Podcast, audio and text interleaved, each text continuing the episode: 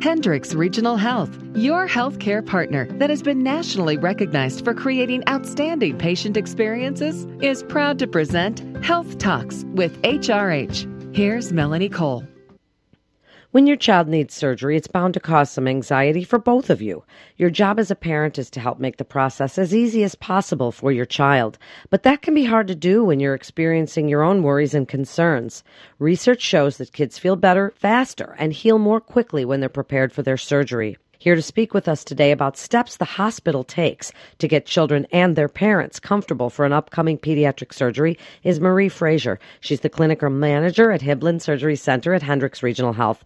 Welcome to the show, Marie. So what's the first thing you want parents to know or to do when they find out their child needs surgery? I think the biggest thing that they need to know is to be prepared. And being prepared would be getting as much information about the surgery on what to expect, and then being able to prepare their child for that procedure um, at a level that they would understand. Preparing your child at a level that they would understand, that's the big question. So you certainly would have to know your own child, but how do you tell your child? Because, boy, children's imaginations can run away with them. One of the most important things is is often children will think if you, smaller children, if you take them and uh, they go see a doctor and maybe they got a shot, sometimes they think that is a form of punishment. So it's real important to let them know that they need their surgery because they need to have something fixed, and that that's the reason the doctor is going to fix something for them. So then you start that conversation with your child. What do you want the parents to do to prepare their child in advance? Is it something you bring up every day? Do you bring it up once a week in advance and then not bring it up again? I mean, how does that work pre-surgical procedure? When you um, first find out your child's having surgery, you definitely want to talk to the doctor or the nurse to find out what to expect, um, and then that will help prepare you to uh, speak with your child. You always want to speak at their level. Um, everybody's children are different. You know what would scare your child and what might not, but one of the best things that Hendricks Regional Health offers in order to prepare your child is a what we call a teddy bear tour, where you can come in and bring your child into the facility. We can offer it um, later in the afternoon where we are still taking care of patients, or we can do them in the evening where there are no patients there at all and the facility is um, empty, so it's not quite so scary for some of the children.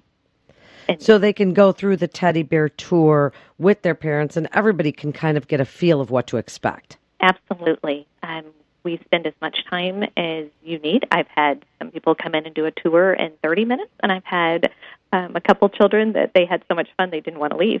And at two hours, Mom said that we have to go.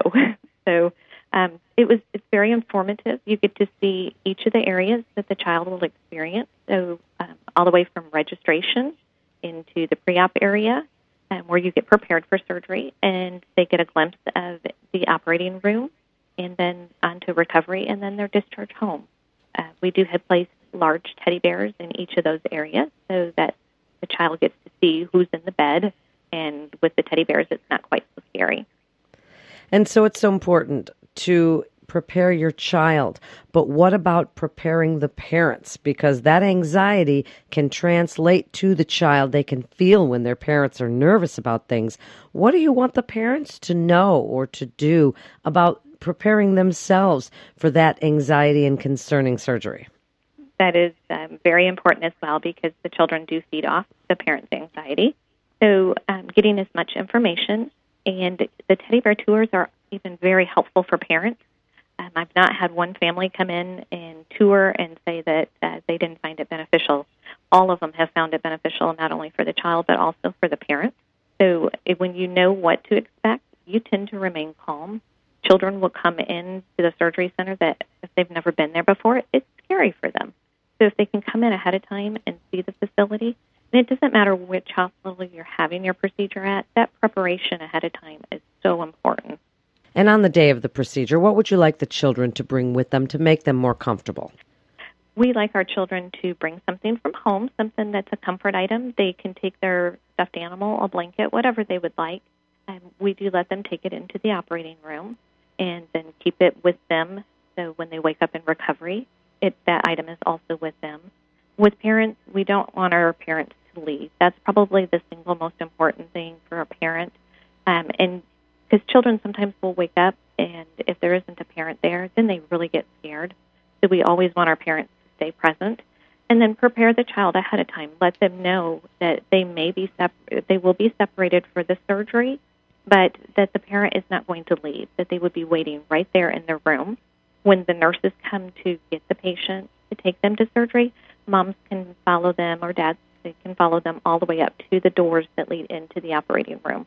And at that point in time, it's important for the parent to help support the nursing staff when they take the child to let the child reassure the child that everything was, is going to be okay.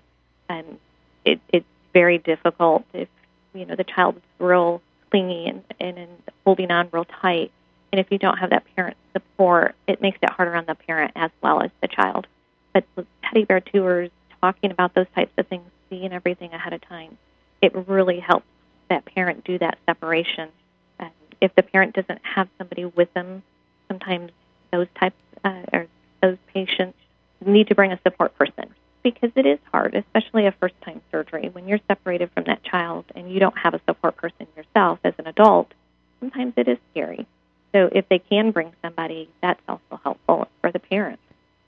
And what about in recovery? Can the parents visit the child in recovery, and what do you want them to know about what the child can expect and what the parent can expect as the child wakes up from a procedure? That is a, a very good question. We, as soon as our children wake up in recovery and they're awake enough to know what's going on, we bring a parent in to the bedside, and they can have two parents at the bedside just as they're waking up. Once they're out of phase one, they're allowed more at the bedside. But in the very beginning, it, it can be very scary when your child's waking up. Sometimes their eyes might roll back, or they might do some thrashing in the bed that they normally don't do. Sometimes as children wake up, they may say something or do something they normally does. don't do, and that does scare our parents. So that's why we do wait till the child's awake. Once they're awake enough and know what's going on, we definitely know they want their mom and dad. So we will definitely bring the parents in. As far as um, what to expect, when we do the teddy bear tour, we also talk about that. But ahead of time, we try and do pre-op teaching. The worst part about doing everything on the day of surgery, everybody is nervous. Uh, the patient's nervous, the parents are nervous, and they don't retain a lot of the information. And it's kind of scary, but if you come in, we recommend the tour usually within four to five days uh, before their surgery. So then we do give them quite a bit of information. It gives them a chance to digest that information, and if they come up with questions, they can bring those in or even call us ahead of time. We encourage questions. That's the best thing to do is ask questions. And um, the other important thing is, is never, ever tell your child that if they don't do something that you're going to give them a shot. So often we will hear a parent will say, you know, if you don't stop doing that, the nurse is going to give you a shot. And then it makes the, the nurse uh, a scary person to that patient. So we definitely want to do some education with the parents as well as the children. That's such a good point. And to wrap it up about surgical procedures and making the child and the parent comfortable, what's the best bit of information that you would like listeners to know about this, and also what they can expect when they take that child home with some sort of a bandage or, or gauze on there, and what you want them to know? Definitely understand the instructions before you leave. If there's something you have a question about, don't Don't feel like, oh, well, I don't want to bother the nurse. Definitely ask for those questions. Get them answered. We want you to know what to expect. The next thing is you should want to follow the doctor's orders. And I think the hardest part after some of our um, pediatric surgeries is your, your family member, the patient is hurting, and so everybody tends to want to baby that person.